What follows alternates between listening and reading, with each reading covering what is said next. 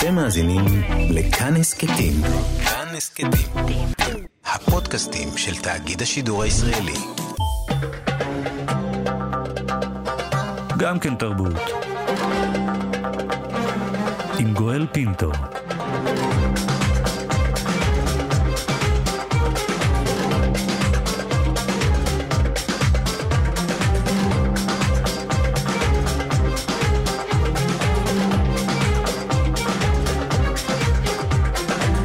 שלום, תודה שבחרתם להאזין לנו. הסכת אה, גם כן תרבות, המיטב מתוך התוכנית היומית שלנו, המשודרת בכל יום ברדיו כאן תרבות, 104.9, 105.3 FM. תהנו.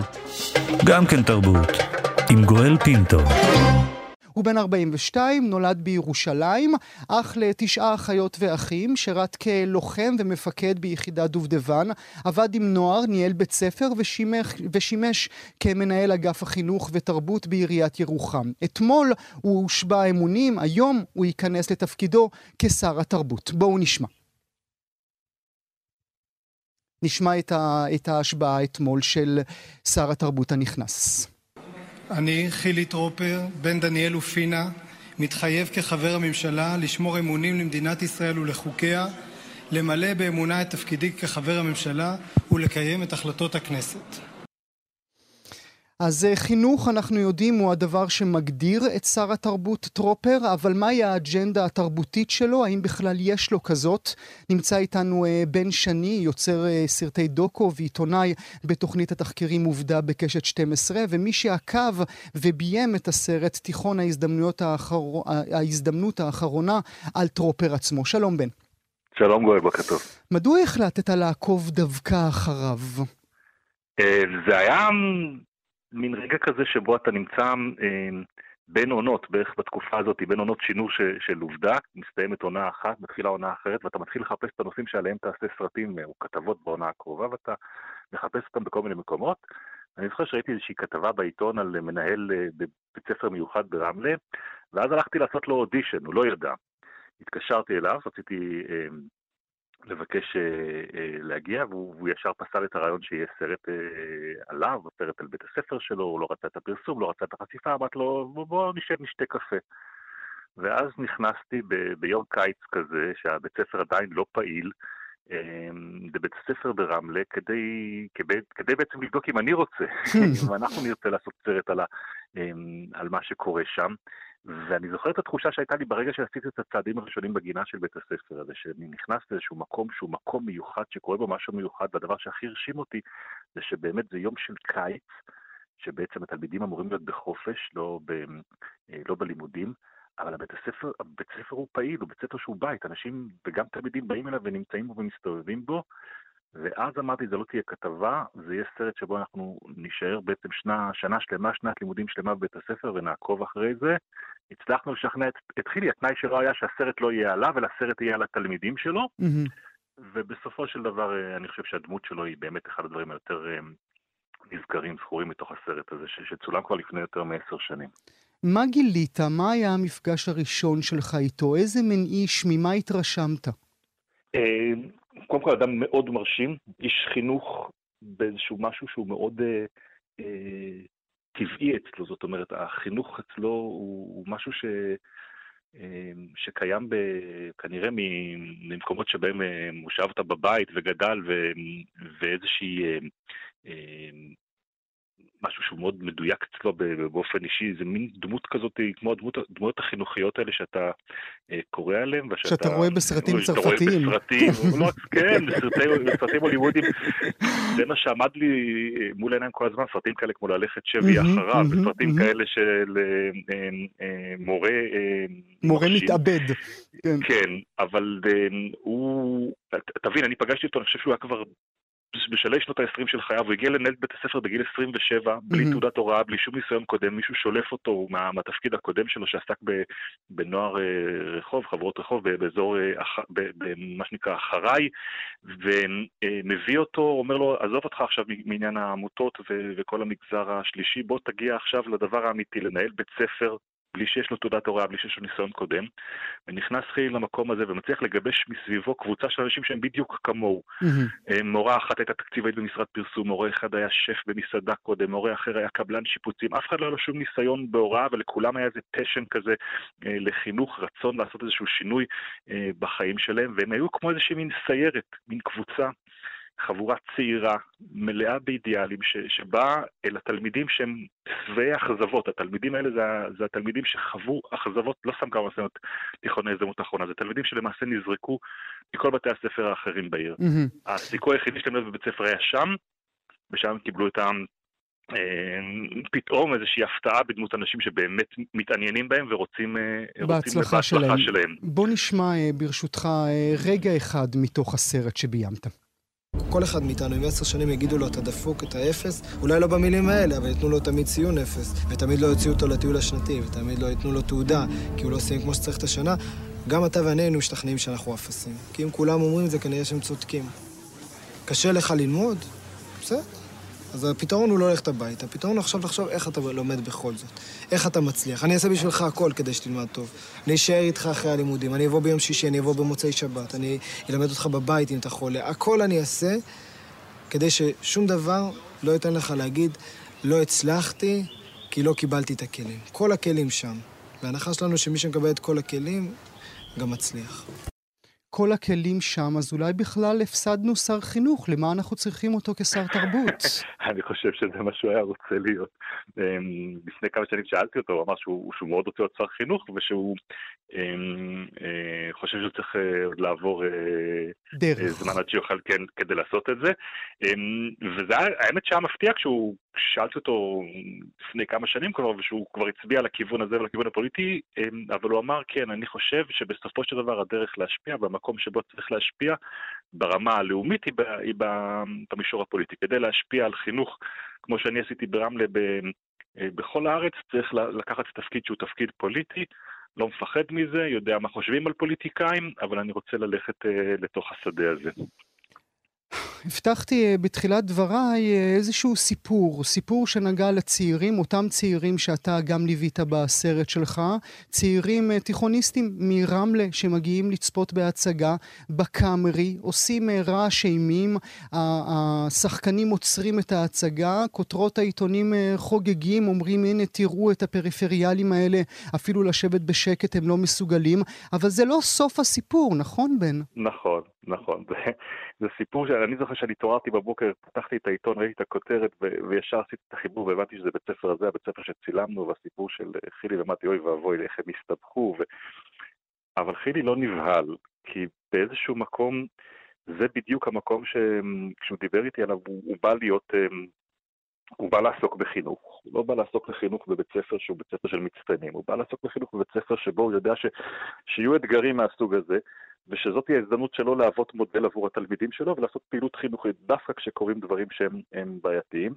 במקרה הספציפי הזה, כשהתפרעו בקאמרי, ההצגה הופסקה באמצע, השחקן אה, הפסיק את ההצגה ונזף בתלמידים על הבמה, והיה סיפור אה, שבאמת עשה כותרות. ולמחרת התחיל את התהליך הבירורי בבית הספר המשמעתי, נתן לתלמידים איזושהי עבודה, אבל גם כן פנה אה, לאותו שחקן וביקש ממנו לבוא לבית הספר, לבוא לבית הספר, לאולם שבו אה, מתכנסים בבית הספר כל בוקר אה, לשיחת פתיחה, ולדבר עם התלמידים, ונקבעה פגישה כזאת, ובתשע בבוקר יושבים התלמידים באולם ומחכים, והשחקן לא מגיע. Hmm. היו כנראה עניינים יותר חשובים. עכשיו, זה לא חשוב אה, באמת מי השחקן ומה הסיבות, בטח יכול להיות שגם היו סיבות טובות לעובדה שלא הגיע, אבל האכזבה הזאת של, אה, של התלמידים היא משהו שהוא מוכר להם. ואני כל הזמן שהסתכלתי על הכותרות העיתונים ועל זה ש, שביקרו את בית הספר ואת ההתנהגות הזאת, אמרתי, אנשים מפספסים פה את הדבר הכי חשוב. הדבר הכי חשוב שהתלמידים האלה, דווקא התלמידים האלה, היו בקאמרי וראו את גטו.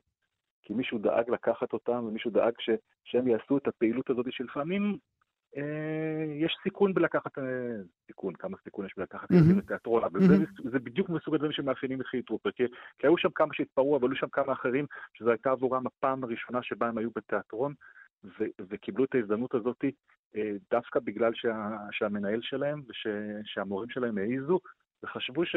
שזה הדבר החשוב לעשות. בדיוק. אז באמת, האם במהלך הדרך ראית שתרבות עבורו היא משהו שחשוב לשים עליו דגש? אני ניסיתי לחשוב על זה באמת בהקשר הזה, שבהתחלה שאלתי את עצמי מה, לחידי ולתרבות, ו, ואז הבנתי ש, שראיתי את זה דווקא בדרך. קודם כל בבית הספר, אחד הדברים שהוא מאמין בו, ש, שתלמיד שמגיע לבית הספר הזה, אחד הדברים שצריך לצאת ממנו זה תחושה של הצלחה. תחושה שהוא מצליח במשהו. יש להם גם כן מושג כזה שנקרא מבחני הצלחה, מבחן שנועד כשאתה תקבל בו 100. סוף סוף תעשה מבחן ותקבל בו 100. Mm-hmm.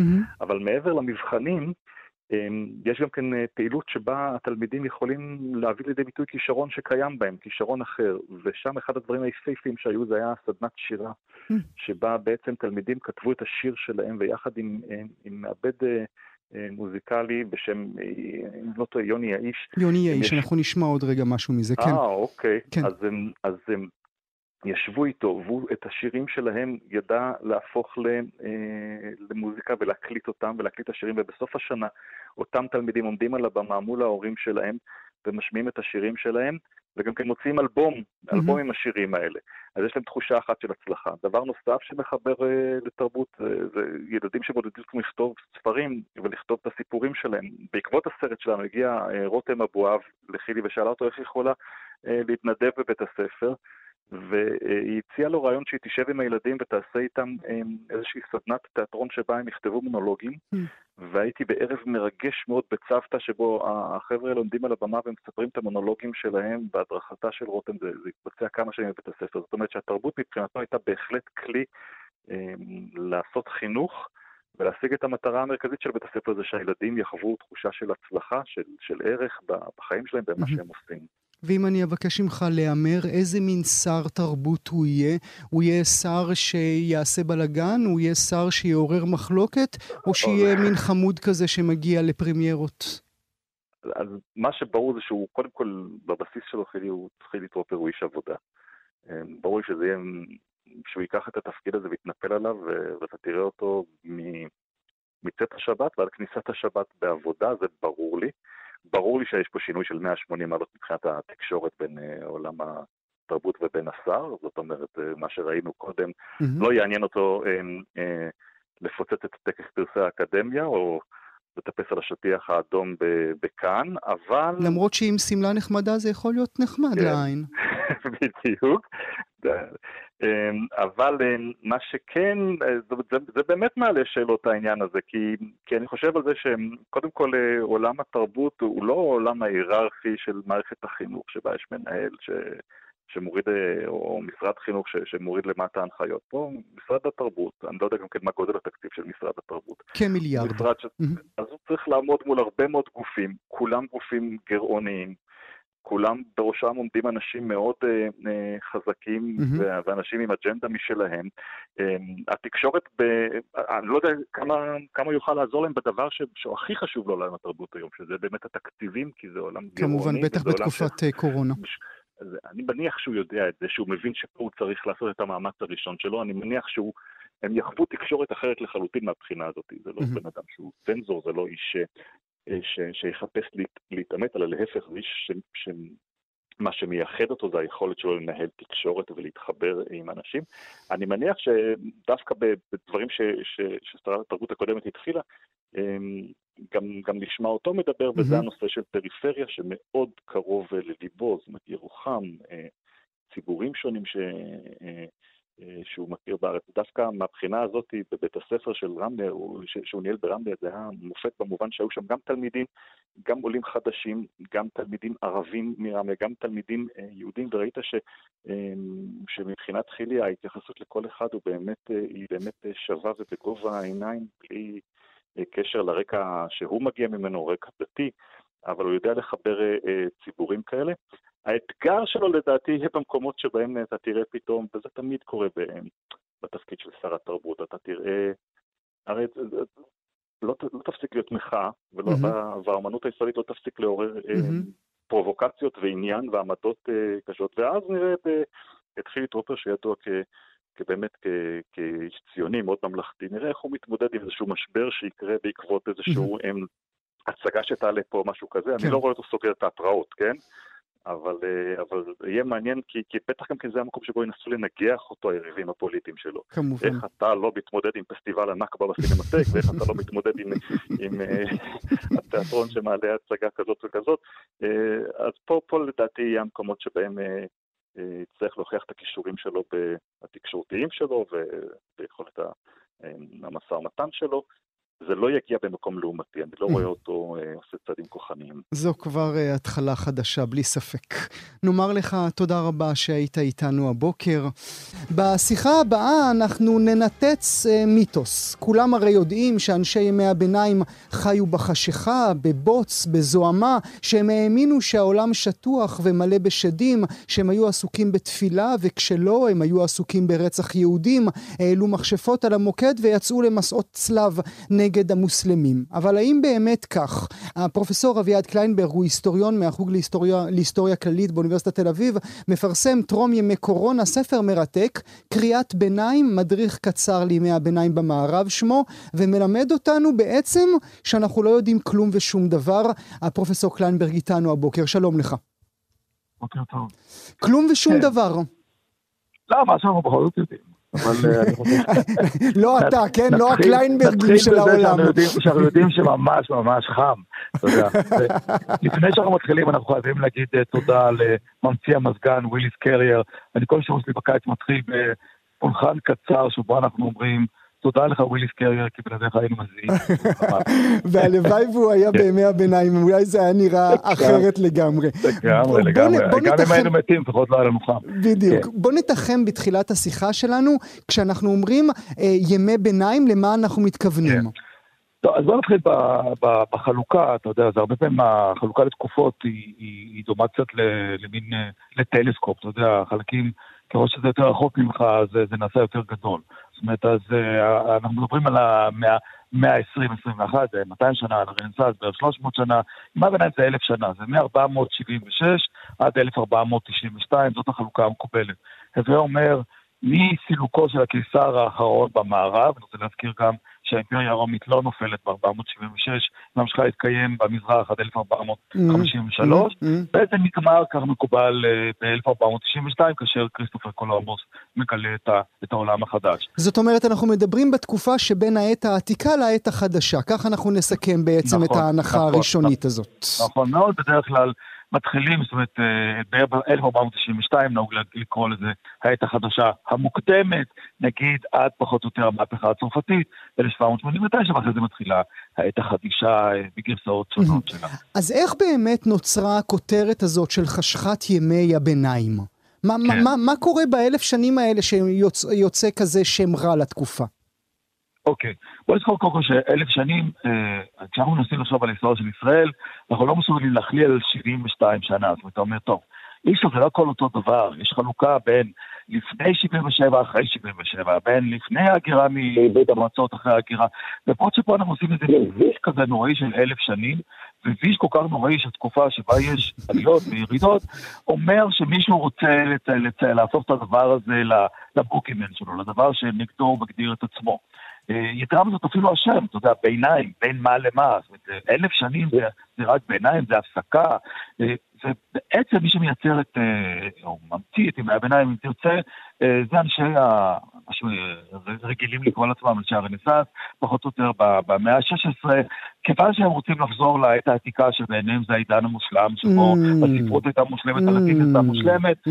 וכיוון שבתוך העולם הפרוטסטנטי חלקים נכבדים מהם הם גם חושבים שהעידן שבו הכנסייה הקתולית הייתה נורא חזקה הוא בהכרח עידן גרוע, כל התקופה הזאת מקבלת בבת אחת הופכת להיות לתקופה שהיא רק המתנה למשהו טוב ממנה.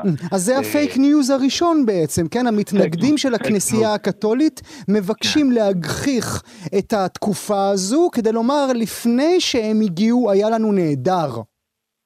לפני שהם הגיעו היה לנו נהדר ועכשיו שוב נהדר. עכשיו זה כמובן עומד בניגוד כאמור למציאות, התקופה שאנחנו קוראים לה העת החדשה, הרנסאנס, זו תקופה שמתאפיינת במלחמות דת, במגפות, אגב, ברוב ימי הביניים אין מגפות, מגפות מתחילות פחות או יותר בשלהי ימי הביניים ותוקפות את אירופה מכל התקופה שהוקמה העת החדשה המוקדמת. רדיפת מכשפות, אה, אה, רצח של, אה, רצח של יהודים, כל הדברים הללו, רצח כמובן של אוכלוסיות גדולות בעולם בעולם החדש. כי העולם החדש זה לא פשוט גילינו אותם ויצאנו לחקיקה. זאת אומרת, כל הדברים הרעים שאנחנו חושבים על האלף שנים האלה קרו אחרי שהאלף שנים האלה נגמרו. לא הייתי אומר שכל הדברים, אבל רבים מהדברים הרעים, כמו אינקוויזיציה רצחנית, שזו תופעה של האינקוויזיציה הספרדית, כלומר, הייתה חדשה, זה אנשים ששלחו את קולומבוס לאמריקה, הם גם האנשים שמתחילים את האינקוויזיציה, שבאמת קטלנית, בניגוד לאינקוויזיציה הביניים. צרם חשיפות הוא לגמרי תופעה של העולם החדש. אה, מלחמות דת זו תופעה של, אה, זו תופעה לחלוטין של העולם החדש. וכמובן, המגפה הנוראית ביותר שאנחנו לא מרבים לדבר עליה, 90% אה, מהאוכלוסייה של אמריקה מחוסלת לא על ידי מגפות גדולות, זה לא דבר, זה, זה צינון, זה אדמת, זה חצבת, זה כל המחלות שאנשים במערב מביאים. אני שוב מזכיר, תוך 100 שנה 90 אחוז מהאוכלוסייה המקורית של אמריקה מתה במגפות, ואלה שלא מתים במגפות, מתים בניצול, בעבדות, ברצח, כל אלה תופעות של, של העולם החדש. מה שמעניין, מה שמעניין בתקופה הזו, זה העובדה, בוא נאמר, הדואליות בתפקיד של הכנסייה הקתולית. מצד אחד עושים דברים רעים מאוד לאנושות, מצד שני האיש, האנושות מתקדמת בזכותם. נכון. אני לא יודע מה עושים דברים רעים לאנושות. זה שוב, אה, תראה, בתור אדם חילוני, אתה יודע, הספר הקודם שלי הוא מדריך לחילוני, אה, אה, אני לא חושב ש... ש...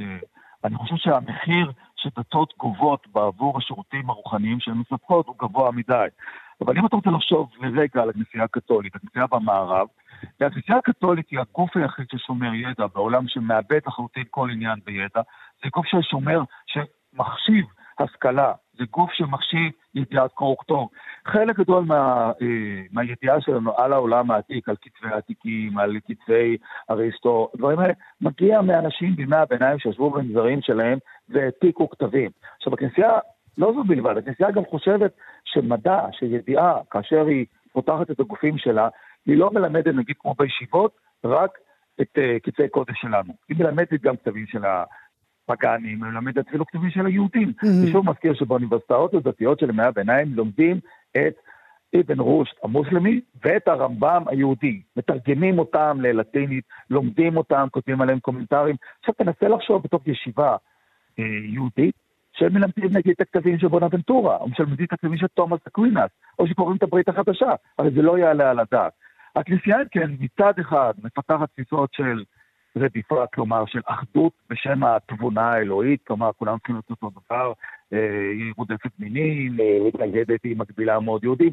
מאידך גיסא, בכל מה שקשור לעולם הידע, הכנסייה היא לא שהיא לא מתנגדת למדע, היא המדע. היא, היא המדע, העולם, היא זו שיוצרת את הדברים האלה, היא זו שמקימה את האוניברסיטאות, היא זו נכון, שדואגת נכון. לכל הכתבים הפילוסופיים. אני אוהב, אני אוהב את השאלה הבאה שאשאל אותך, ספר לי סיפור. כן, תראה, הספר שלי, גם אה, מספר את הסיפור באופן, את הסיפור הגדול באופן כללי, זאת אומרת, איך, איך המערב, כי, כי זה אזור של המערב, איך המערב קורס, איך המערב מתרושש, אבל גם החלטתי שאחת למאה שנה אני אספר סיפור, אה, סיפור אישי. זאת אומרת, סיפור על, על בן אדם, לא אישי שלי, mm-hmm. סיפור על בן אדם. ואני רוצה לספר לכם הפעם את הסיפור, אה, הסיפור של ז'יל דרה, סיפור, מן המאה, סיפור של המאה ה-15, סיפור אחד למאה. ז'יל דרה, תשמע, זו דוגמה באמת מעניינת שאנחנו מדברים על כאילו, על התפקיד של גנרלים, המעבר של, של גנרלים, אנשי צבא, מעולם אחד, מהעולם של, שבו יש ציות, אה, אדרנלין בלתי פוסק, מכות, תהילה, לבין העולם הרבה יותר משעמם של חיי היומיום של כולנו, שבו השאלה הקריטית היא כמה עולה דירה ובאיזה מחירים אחר הלחם. עכשיו, ז'יל דה הוא מצביא מאוד מאוד מוכשר בתקופה של המלחמות הצרפתיות, מאה שנה, מלחמת מאה שנה, המלחמות הצרפתיות באנגלים, והוא גם השותף החשוב ביותר של ז'אן דארק. ז'אן דארק היא לא מצביעה, היא כאילו הרוח החיה שמורדת mm-hmm. בצרפתים, mm-hmm. באנגלים, והוא עושה את העבודה. עכשיו הוא מסתחרר, הוא בן 29, הוא איש מאוד צעיר, הוא מרשל של, אה, מרשל של צרפת, והוא פשוט משתעמם. הוא משתעמם, בהתחלה הוא עושה מין, אה, אני מספר, הוא עושה שחזורים, הוא משחזר את המצור על אורליאן. הוא מביא אלפי אנשים, משלם להם כסף והם עושים, הוא רוצה באיזשהו אופן לחזור לחוויות המכוננות בחייו. Mm-hmm. אבל כנראה זה לא מספיק. ובנוסף לדברים האלה, גם זה חשוב, הוא פסיכופת והוא רוצח המונים. אז כל פעם הוא, הוא אוסף ילדים שמגיעים לתוך הטירה שלו, ואוסף ילדים קטנים של איכרים, של אנשים אחרים שמסתובבים בשטח, הוא מזמין אותם עם מרתקים, אתה יודע, בתיאור המטורף הזה, לתוך הטירה, ושם הוא גם אונס אותם ומענה אותם, ובסופו של דבר רוצח אותם. עכשיו, עשרות ילדים, אנשים לא שותקים את זה. יום אחד יש חקירה בעניין אחר, תכתוב אותם פעם, איזה שאלות של, של רכוש, ובין היתר כשאנשים מספרים, אומרים, גם אומרים, תשמעו, ילדים נעלמים לתוך הטירה של, של הגנרל שלנו. אה, מתחילה חקירה, אה, חוקרים את העוזרים שלו וחוקרים אותו. אגב, הוא נחקר לא, לא בעינויים, זאת אומרת, זה לא הודעה שנכפתה ממנו, ודברים מתבררים. זאת אומרת, חלק מהדברים באמת, תשמע, גם בתור היסטוריון שקורא את הדברים האלה, באמת זה, זה מצמרר. מצמרר. אה, אתה קורא, ושוב אתה אומר, אתה מסתכל על הדבר הזה, ואתה אומר, בעת ובעונה אחת, שני הדברים האלה. היינו רוצים לחשוב שפסיכופת כמו ז'יל דה לא יכול להיות גם גיבור אמיתי, mm-hmm. לא יכול להיות גם גנרל, אבל יכול. ובמציאות לעיתים קרובות, אנשים שהם אנשים שהם מאוד טובים בדבר אחד, יכולים להיות מאוד רעים, ובעצם מפלצות בדבר אחר. אני חושב שזה אומר לנו משהו גם על ז'יל דה זה אומר לנו משהו אולי על גנרלים באופן כללי, כלומר, להיזהר, זה אומר לנו משהו גם על הטבע האנושי ועל ההיסטוריה האנושית. תקופות הן גם וגם. גם וגם. ואולי אה, מילה לסיום, אה, המנדט שלנו, התרבות והאומנות בימי הביניים, עד כמה אנחנו חייבים להם? אני חושב שכל בן אדם שמסתובב באירופה, אנחנו רגילים לחשוב, בסדר, מיקלנג'לו ולאונרדו, ואתם מסתכלים על אירופה, על, ה, על המרחב הארכיטקטוני ועל המרחב האומנותי, אתם רואים את הקתדרלות אה, של ימי הביניים, זה, זה הקתדרלות הגותיות. זה, הגותיקה זה סגנון חדש, רדיקלי, אה, מקורי ביותר, כי הוא לא חיקוי פשוט כמו נגיד הרנסאנס והעברות, mm-hmm. פשוט מחקים את העולם העתיק עם וריאנטים, זה משהו אחר. ואחד הדברים המדהימים, שאתם מסתכלים על כנסייה נגיד כמו נוטרדם בפריס, עכשיו כמובן עברה את הפעם של השרפה, אה, אנשי ימי הביניים, יש להם הבנה עצומה לאור ולצבע, כל הרעיון של הכנסייה הגותית זה שאתה, התומכות מבחוץ, העמודים שתומכים בהם בחוץ, מאפשרים בעצם לקרוע לחלוטין את החלונות לויטראז', מה שקוראים לחלונות אה, צבעוניים, וכשאתה נכנס לכנסייה גותית, הכל מוצף באור צבעוני בתוך העולם הזה. זה אור צבעוני שבין היתר נועד להעביר אותך איזושהי חוויה שאומרת, מיסטית, כן? יש משהו שהוא מעבר לאבן, יש שירה מעבר לאבן, יש תחרה בתוך, בתוך האבן, אני חושב שזאת מורשת באמת אה, מרשימה וכל ביותר. וכל זה, כל זה ימי הביניים. אה, נאמר שוב, אה, קריאת ביניים, מדריך קצר לימי הביניים במערב, ספרו החדש של הפרופסור קליינברג. תודה רבה לך שהיית איתנו הבוקר. תודה לך, גואלי, טוב. אישה שמתנגדת למתן שוויון זכויות לנשים, לא הגיוני, אבל אמת. אותה אישה, פיליס שלפלי, עומדת במרכז סדרה חדשה, המשודרת באולו, וסדרה שיוצרת שיח רב. את שלפלי מגלמת אה, קייט בלנשט המבריקה, אה, ואף כי היא מעניקה לנו הצופים הצצה להיסטוריה, להיסטוריה אמריקאית אמיתית, נדמה כי לא רק על שנות ה-70 היא מדברת, אלא גם עלינו, ימינו אנו. חמותה לגורי היא פעילה פמיניסטית ויועצת ארגונית, היא צפתה בסדרה, היא איתנו הבוקר, שלום חמוטל. שלום גואל, בוקר טוב. אנחנו מדברים בהצטרפות אה, מקרים נהדר, כי אתמול, אה, אתמול בערב עיתוני, אה, עיתוני התעשייה כולם מפרסמים כתבות על סרט תיעודי שאמור לצאת, סרט תיעודי שבמרכזו ראיון עם נורמה מקרוי, היא האישה שעמדה במרכז פסק הדין של רו נגד וייד, ושם מספרת נורמה מקרוי הזה שבעצם שילמו לה כדי להתנגד להפלות. וזה באמת אחד הפרקים שמופיעים בסדרה הזו, מיס אמריקה. נכון, לא בפרקים שאני צפיתי בהם, נכון.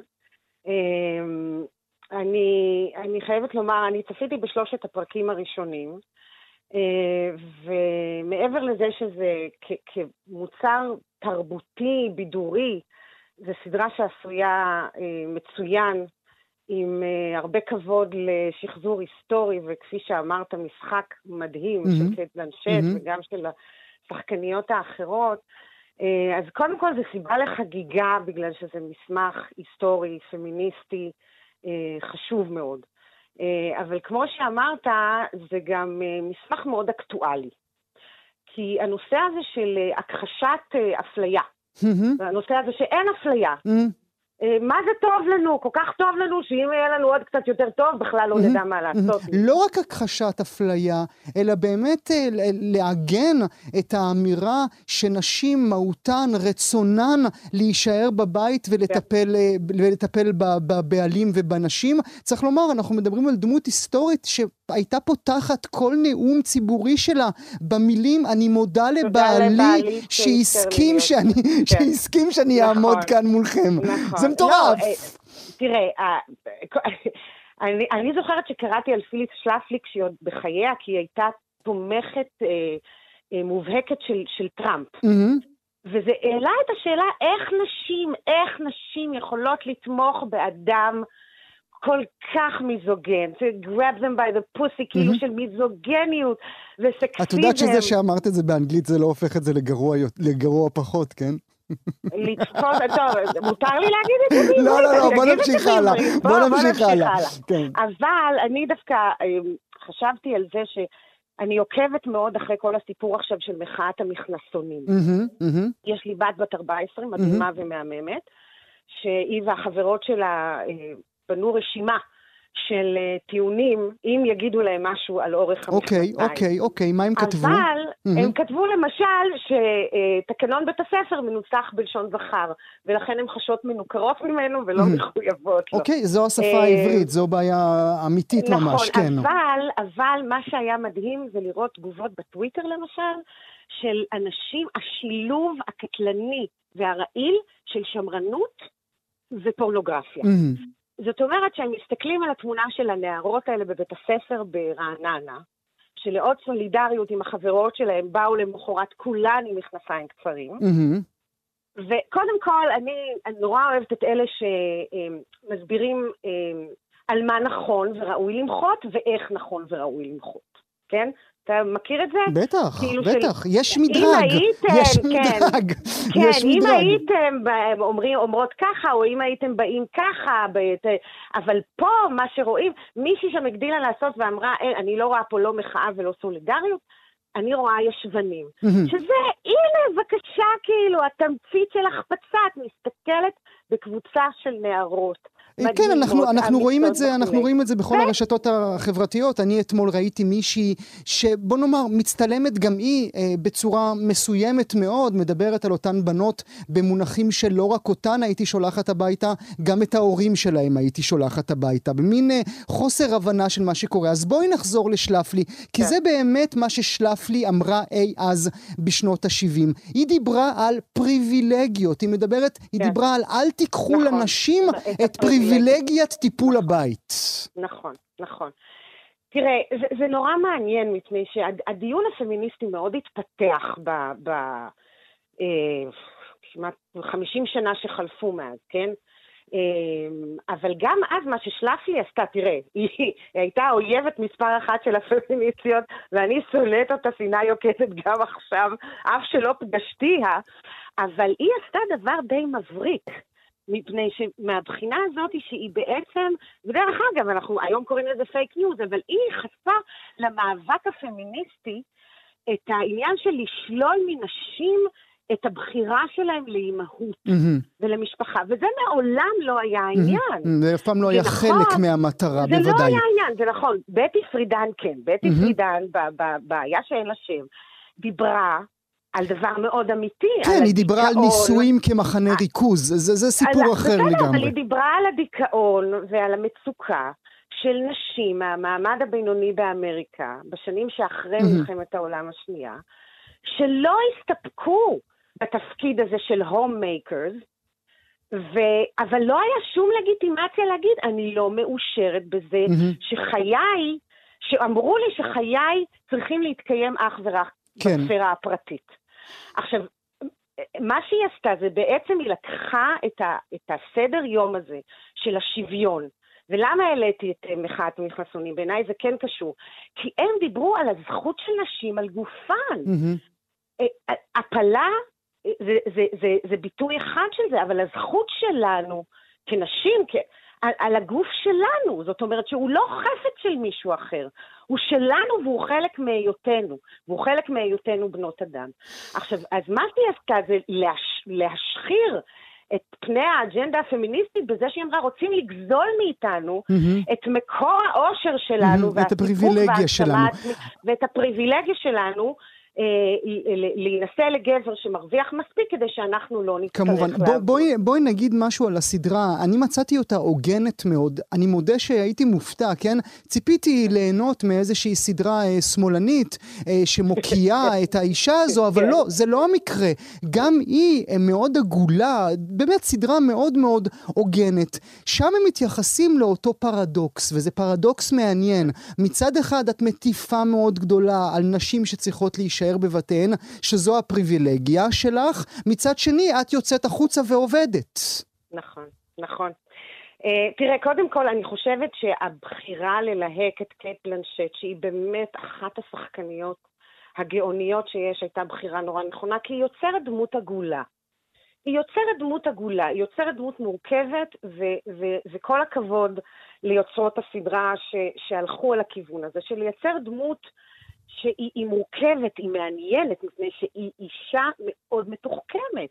תראה, היא מכחישה את הסקסיזם ואת האפליה, אבל היא מודעת לכל רגע ורגע. יש שם את הסצנה שהיא מגיעה לפגישה בוושינגטון עם חבורה של חברי קונגרס, עכשיו היא היחידה שיודעת שם על מה היא מדברת. היא זאת שמעוררת אותם להתנגד לתיקון לחוק. Mm-hmm. והם מבקשים ממנה לרשום פרוטוקול. Mm-hmm. היא לא אומרת להם, מה נהיה לכם? מה זה פה? מה פתאום? בגלל שאני אישה הכי... לא! היא אומרת כן, היא קמה בנימוס רב, היא מאוד proper כזאת. היא הולכת ולוקחת מחברת ועט מהמזכירה, חוזרת מתיישבת, ואז היא פותחת עליהם פה. אז היא, היא בעצם משחקת, היא מודעת למיזוגניה, היא מודעת לסקסיזם, היא מודעת לזה שממגדרים אותה לתפקיד. היא מכחישה את זה שזה קורה, היא מכחישה שזה קורה לנשים אחרות. במובן הזה, זה אחד הפשעים הגדולים ביותר של היעדר סולידריות מוחלטת, אבל היא מצליחה להתנהל בתוך הסיטואציה הבלתי אפשרית הזאת. כי מה? למה היא יש לה את הכלים? זה לא אופורטוניזם? תראה, זה גם אופורטוניזם, אבל זה, זה לא רק. תראה, היא קודם כל אישה, היא אישה חכמה ומוכשרת. היא מניפולטיבית באופן, היא, היא, זה מדהים, היא, היא, היא משחקת איזשהו משחק כפול שם, של מצד אחד הליידי המאוד פרופר, זאתי שמחייכת בנימוס כשמטרידים אותה מינית, יש שם את הסצנה שהיא באה להתראיין mm, באולפן mm, של... Mm. והוא הרי all over her, mm-hmm. כאילו, וזה, זה, את, את, את יושבת שם ומסתכלת ואומרת, איו! כאילו, איזה מזל שאנחנו לא חז... למרות שזה לא נכון, אנחנו בדברים מסוימים אנחנו עדיין תקועים בשנות mm-hmm. ה-70. אבל, והיא מחייכת בנימוס, היא לא אומרת שום דבר, מפני שהיא מבינה שהיא צריכה אותו. היא מבינה שהיא צריכה אותו. ומאחר שהיא צריכה אותו, אז היא לא תגיד שום דבר. Mm-hmm.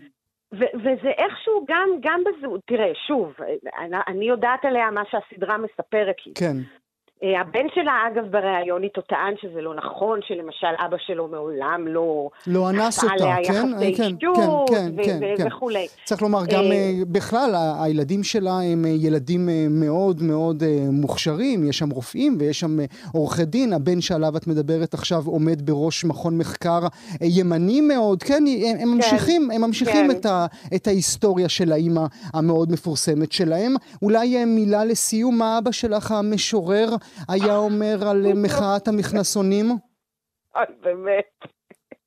היה כותב איזה שיר והיה אומר לאנשים תפסיקו. קיוויתי שנצליח לצלוח את הרעיון הזה. לא, לא, אי אפשר, אי אפשר, מה לעשות. לא, אתה מבין, זה נפלא, כי אני אישה בת 57, עם קריירה של למעלה מ-30 שנה בעולם השינוי החברתי, בעולם הפמיניסטי, בפעילות לשלום, לשוויון, לצדק, ואני עדיין נשאלת מה אבא שלי היה אומר.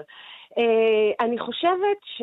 אה, יכול להיות שדורית, מחאת ה... דרך אגב, דרך אגב, מישהו העלה בטוויטר, ואני חזרתי והסתכלתי על המכנסיים, על הבלומרס של הפלמחניקיות. אה, כן, כן. ואם אתה כבר מחזיר אותנו לעניין הזה, אז אני, אני, אני לא יודעת, וזה יהיה מאוד מעניין לחקור, ואני דווקא הייתי רוצה לדעת מה אימא שלי, שתיבדל mm, לחיים ארוכים, mm. הייתה אומרת, אם הן כ- כנשים צעירות שאז התגייסו לפלמ"ח בגיל 18 ולבשו מכנסיים לא פחות קצרים, נתקלו בתגובות שהן שילוב של שמרנות החפצה וסקסיזם כמו הנערות בנות ה-14, 15, 16 עכשיו, היום בבתי עכשיו הספר. באמצע יהיה מאוד מעניין. 2020. עכשיו באמצע 2020. חמוטל גורי, תודה רבה לך שהיית איתנו. תודה לך, תודה. נעבור מיד אל הנושא הבא שלנו. השבוע ממש, לפני 120 שנים, יצא ממכונות הדפוס החמות העותק הראשון של הספר שסיפר את סיפורה של דורותי, הילדה היתומה שחיה עם דודתה וכלבה טוטו בקנזס, הקוסם מארץ עוץ. האם הספר הוא אנלוגיה למצבה של ארצות הברית, ולמה אנחנו מכירים יותר את העיבודים שעשו לספרים ופחות את הספרים עצמם? גילי בר הלל סמו, מתרגמת, בעלים ומולית של, ומולית של הוצאת עוץ, נמצאת איתנו הבוקר. שלום גילי. בוקר טוב. נאמר גם שזה יום ההולדת של אה, לימן פרנק באום. כן, אה, 15 במאי יום ההולדת, ונוהגים לחגוג גם את אה, יום הולדת הספר, אפילו שדפוס הוא תהליך קצת יותר ממושך, ויש כמה תאריכים שמתחרים על התואר הזה, אבל כך או כך, אה, עד 120 שנה חוגג הקוסם מארץ עוץ. כמה זה מרגש. מדוע באמת, ואולי אנחנו נפתח את זה יותר, אבל עכשיו תני לי כותרת, מדוע אנחנו מכירים יותר את העיבודים האודיו-ויזואליים ופחות את הספרים עצמם? אה, אני יודעת אם זה נכון. תראה, בפתיח של הסרט הקוסם מארץ עוץ ב-1939, יש שקופית על רקע שמיים, אה, עננים זזים, שאומרת שכבר כמעט 40 שנה שילדי ארצות הברית אוהבים את הספר הזה, הקוסם עוץ. Mm, mm, כלומר, mm. הספר היה קלאסיקה כבר 40 שנה בשלב שבו יצא הסרט המפורסם עם ג'ודי גרלנד, וגם הסרט היה כבר עיבוד חמישי לקולנוע, קדמו לו עיבודים לקולנוע אילם. מהמם. אה, אז זה נכון שהיו לו המון המון המון עיבודים, ובהם עיבוד שהוא אחד הסרטים הגדולים של כל הזמנים, אה, ומאוד קשה להתחרות בזה. כמובן. אבל אה, אני יודעת, קשה למדוד הצלחה של ספר מול הצלחה של סרט ולנסות לנתק זה מזה. זה ברור שכל אחד מהם תרם להמשך הזיכרון של האחר, כן? מהמם. כן. הספר... זה היה, הספר. זה היה בעצם מה, הארי פוטר של התקופה ההיא? אה, אני אוהבת להגיד שכן, כי זאת הייתה סדרה נמשכת. כלומר, באום מראש לא התכוון לכתוב סדרה, הוא כתב רק ספר אחד שהוא לא ידע עד כמה עומד להצליח. אה, ו- ובכלל, באום היה לו חיידק במה, והחלום שלו היה להיות שחקן, במאי, להעלות הצגות, אז הוא ניסה למשוך לכיוון עיבוד בימתי, ואף מהמם. עלה כזה. אה, מחזמר הקוסם מארץ עוץ שהיה להיט ענקי בברודוויי בעשור הראשון של המאה הקודמת, כן? אה, ואחר כך הוא עוד, אה, עוד כתב ספרי המשך כשכל הזמן הוא קורץ על הבמה וכל הזמן הוא מכניס אה, אה, אה, בדיחות וודוויל וניסיונות אה, להשחיל פנימה איפה יכולה להיות שורת מקהלה של בחורות יפות. אה, אבל הספרים... כי זה הצליחו- היה הפאשן האמיתי שלו, נכון, גילי? לחלוטין, לחלוטין. אה, ולא תמיד לזכות הספרים, כן? אלא לפעמים החלקים החלשים יותר. אבל בין היתר הוא הוצף מכתבים מילדים שאהבו את הספרים האלה מאוד, והתחילו לשלוח לו רעיונות להמשכים, ולהתחנן שיכתוב המשכים, וכך הוא מצא את עצמו כותב עוד ספר. את יודעת שאני לא מכיר את ההמשכים? אני יודע שאת מוציאה, אה, מה, אה, אמור היה לצאת השמיני, נכון? אה, אצלך באוץ וקורונה דוחה את זה. אני חושב שאני לא מכיר את היצירות האחרות. באמת הן הרבה פחות מוכרות היום, אה, וזאת אחת, זה אחד הייעודים שלי בזה שהקמתי את הוצאת עוץ כדי להוציא את ספרי ההמשך של פרנק באום. אה, ובמקור עשיתי את זה לעצמי, כי אני התאהבתי בהם בתור ילדה, ופשוט נורא נורא רציתי לעשות להם את הכבוד הזה. אבל עכשיו קורה לי מה שקרה לפרנק באום, אני מקבלת מכתבים ממשפחות בישראל. נחמד, מה? כותבים לך? כן. ואני חייבת להגיד שזה כל כך מקסים לראות איך ספרים בני יותר ממאה שנה, שלא נכתבו לילדים ישראלים היום, עם כל הגישה לטכנולוגיה ועם ספרות הנוער המדהימה שהתפתחה פה בעשורים האחרונים. אה, עדיין מצליחים ועדיין שווים לבבות, וילדים עדיין אוהבים את זה. כי יש בו איזה זיק של אה, אה, גם רוח שטות וגם איזו שמחת חיים ואהבת אדם שממלאת את כל הספרים האלה, הם פשוט מאוד כיפיים, הם בלאגן מהמם. גדול, הם. מלאי סתירות פנימיות, הם מאוד לא אחידים באיכותם. הוא סותר את עצמו, הוא חוזר על עצמו, אה, ויש לו בדיחות גרועות של בדיחות אה, אבא כאלה, של משחקי מילים כל הזמן, אבל זה חלק מהחן של הסדרה גם. אה, מדובר אה, רבות, אה, זה תמיד יש לנו בעיה עם סופרים שחיו לפני אה, מאה שנים ויותר, הדעות הלא פוליטיקלי קורקט שלהם, כן? מדובר בסופר שצידד בהשמדת האינדיאנים, כן? באמריקה. אה, תראה, זאת פרשה מאוד עגומה, ואני לא הולכת להגן לרגע על מה שהוא כתב, אבל אני כן אציין שהוא כתב לעיתון מקומי שהייתה לו תפוצה של אולי 200 קוראים. אה, מה שהוא כתב היה אה, מאמר מערכת בעיתון שהוא עצמו הדפיס, אה, לרגל אירועים מאוד מאוד מאוד קשים שהיו בארצות הברית, והוא כתב מין מאמר מערכת שאומר, האינדיאנים של ימינו הם אה, כל כך אה, לא דומים לאינדיאנים של פעם. יש לו Hmm. איזה חזון של פרא אציל, שבאמת עדיף כבר לגאול אותם מייסוריהם ולחסל אותם אחת ולתמיד. זאת הייתה הרוח אז. אה, ו- אה, וזה היה הרבה לפני שהוא נהיה מפורסם. ואני חושבת שאף אחד לא היה קורא את המאמרים האלה, אה, אלמלא הוא נהיה כל כך מפורסם, ואז חזרו וחיפשו בארכיונים. את כל הדברים שהוא כתב, והזדעזעו. לגלות אה, דבר כזה שהוא כל כך שונה ברוחו ממה שאמרתי, אהבת האדם ואהבת השונה שהוא מקדם בתוך הספרים. בספרים שלו. אולי מילה לסיום, היצירות שלו, היצירה הזו שאנחנו מכירים בעיקר, אלה יצירות פוליטיות בעינייך, איך שאת קוראת אותן? אה, רק במובן שכל דבר הוא פוליטי. Hmm. אה, אני יודעת שניסו להדביק, אה, וזה אפילו צבר פופולריות גדולה, איזושהי תיאוריה שכל הספר, הקוסם ארץ עוץ, הוא משל לתנועה הפופוליסטית בארצות הברית, מהמם. אבל אה, כל זה נולד בשנות ה-60, כלומר 60 שנה אחרי שהספר ראה אור, אין לזה שום תהודה, לא בכתביו של באום, לא בביקורות המוקדמות לספרים. זה הכל התחיל מאיזשהו מורה בתיכון שהתכוון לתת לתלמידים שלו דרך לזכור מי היה נגד מי. אה, ואפילו hmm, לא טען שזאת הייתה הכוונה של hmm, באום. hmm. אה, מעבר לזה, הספר, הספר, הקוסם מארץ עוץ, הוא כמו, מש, אה, הוא כמו משל שמחפש נמשל. יש בו משהו כל כך כל כך בסיסי, שברוסיה חשבו שזה ספר שמקדם קפיטליזם. מהמם, בארצות מהמם. הברית אסרו אותו כי הוא מקדם אה, קומוניזם. מהמם. אה, אה, פסיכולוגים אוהבים אותו כי הוא מסע נפש. אה, כלכלנים רואים בו משל כלכלי. מהמם. הוא, הוא, הוא מאוד נוח אה, להדביק עליו כל מיני פרשנויות. מהמם. והומואים למה? אה, אני חושבת שזה זה מורכב, חלק מזה זה בגלל ג'ודי גרלנד. אה, והקשת בענן ואירועים סביב הלוויה של ג'ודי גרלנד. והנעליים, כן. אה, אבל אה, חלק מזה, באמת אני חושבת שיש בספרים, קודם כל אין בהם עלילה רומנטית. מהמם. זה ספרים עם הרפתקאות, שהסוף הטוב הוא לא, ואז הנסיך התחתן עם הנסיכה, והם חיו באושר ואושר אה, אה, הטרונורמטיבי עד עצם מהמם. היום הזה. כל אחד שם מחפש את האושר בדרכו שלו. הדחליל, האושר זה המוח, והאיש הפח, האושר זה הלב. ו- וכל אחד שם יש לו הגשמה עצמית אחרת. אז אני חושבת שגם זה מסר שהוא מאוד חיובי לאנשים שאני יודעת, החיפוש שלהם הוא לא בהכרח לפי אה. תכתיבי החברה. ושהחברה. בדרך כלל לא מקבלת אותם. אה, כן. נסיים בבשורה יפה, הספר השמיני בסדרה, בתרגום שלך, אה, אומנם לא יצא בארט קופי, אבל יצא ביום שישי בגרסת אודיו, באתר אייקאסט. נכון, נכון.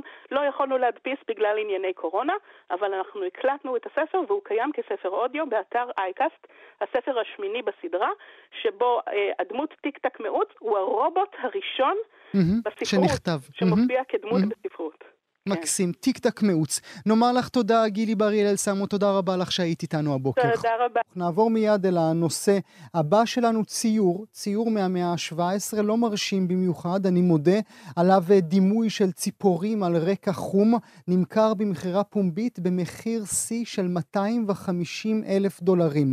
גודלו 30 על 40, שמן על בד, מי שיצרה אותו, מי שציירה אותו, היא אפילו לא ציירת מוכרת, אלא שלפעמים אולי תמיד הסיפור שמאחורי התמונה חשוב יותר מהתמונה עצמה.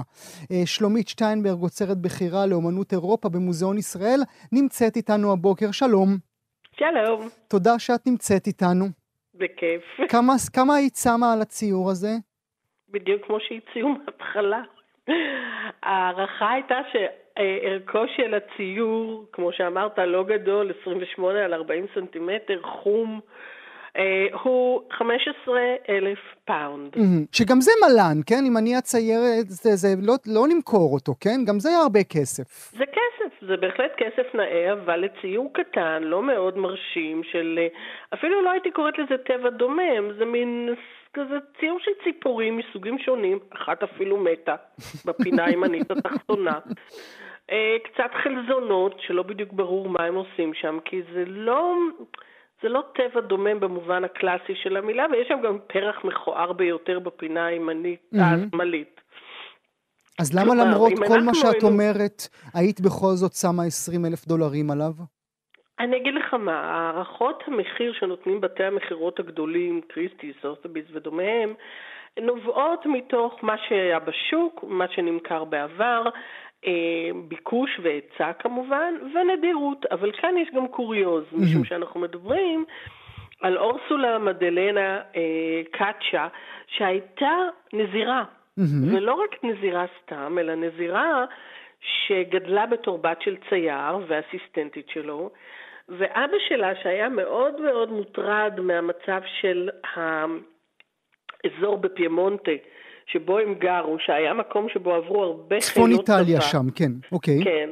והיו המון מלחמות קטנות בין פאודלים ובין הצבא הצרפתי, שכל פעם היה לו אה, גישכה לאיטליה. החליט שעם שש בנות בבית, אה, הוא לא שקט. אז הוא בא עם רעיון די מטורף, אבל יש להגיד מעניין. הוא יקים לילדות מנזר. הן תהיינה בתוך המנזר, מה שאומר שהן תהיינה מוגנות מפני חיילים וצבא ואנשים רעים וכל הסכנות שארבו לאישה לבדה שלא נישאה באותם שנים. הן תוכלנה לעבוד כציירות, הבת הגדולה שלו, אותה אורסולה שנולדה בשם אחר, היא נולדה בשם תיאודורה, אה, תיתן להם הכוונה איך להיות ציירות. הם יעשו עבודות קטנות בציור וימכרו אותם לאזור, לאצילי האזור, וככה הם גם יתפרנסו, גם יהיו מוגנות על ידי חומות המנזר, וגם, אה, אתה יודע, אם לא הצלחת לחתן את הילדות, לפחות מצאת להם פתרון. הכנסת אותם לבית כלא, כן, אבל זה, אלה דיבורים במונחים של המאה ה-21, כן? כן, כן, מנזר, בגלל שדואגים וכל מיני כאלה. מלבדה, אנחנו יודעים על ציורים של האחיות הנוספות, או רק חומר שלה נותר? לא, נותר חומר שלה מעט. יודעים שאחותה פרנצ'סקה, שמתה יחסית צעירה, גם אה, הייתה כנראה יותר מוכשרת משאר הבנות במשפחה. היה שם כנראה גם אח שעבד עם האבא, אבל לא יודעים הרבה על הקבוצת אה, אומנים הזאת. Mm-hmm. מה שכן, הדבר שמעניין אותי מבחינת הסיפור הזה, הוא בעצם החלק האחורי כאילו של התמונה, הוא לא, לא המראה של הציפורים על הרקע החום, אלא שקורה פה איזה תהליך, קורה פה משהו שלא חשבנו עליו. Mm. עם תמונה כזו, שהייתה מוערכת בסכום הגיוני, נמוך, אבל בסדר, מכובד, לוקחת מחיר מטורף במכירה פומבית. Mm-hmm. זה אומר שמתחילה תזוזה, זה אומר שמתחיל שינוי, זה אומר שקורה משהו שלא קרה עד עכשיו. זה לא חוכמה למכור את uh, סלווטור מונדי שאני ואתה עסקנו בו בעבר mm-hmm. uh, במחירים מטורפים. כי עדיין אנחנו מקווים מאוד שזה אכן הלאונרדו שכולם חיפשו. אז כשמדובר ביצירה של רובנס, ראונרדו, רמברנט, מישהו מהמאורות הגדולים, תמיד יהיה מי שיקנה את זה ובמחיר שיא.